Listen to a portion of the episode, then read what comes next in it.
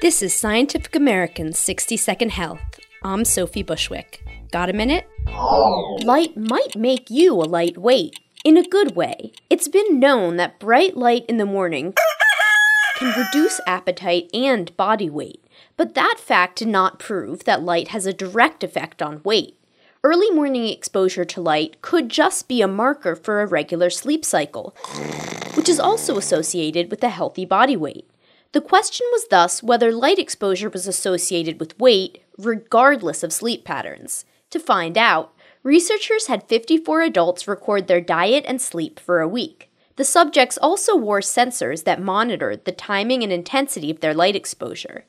And independent of sleep habits, the participants' body weight corresponded to when they saw the light, even dim light, with just half the intensity of sunlight on a cloudy day.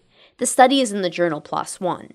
So early to bed and early to rise appears to indeed make you healthy. Jury's still out on whether it also makes you wealthy and wise.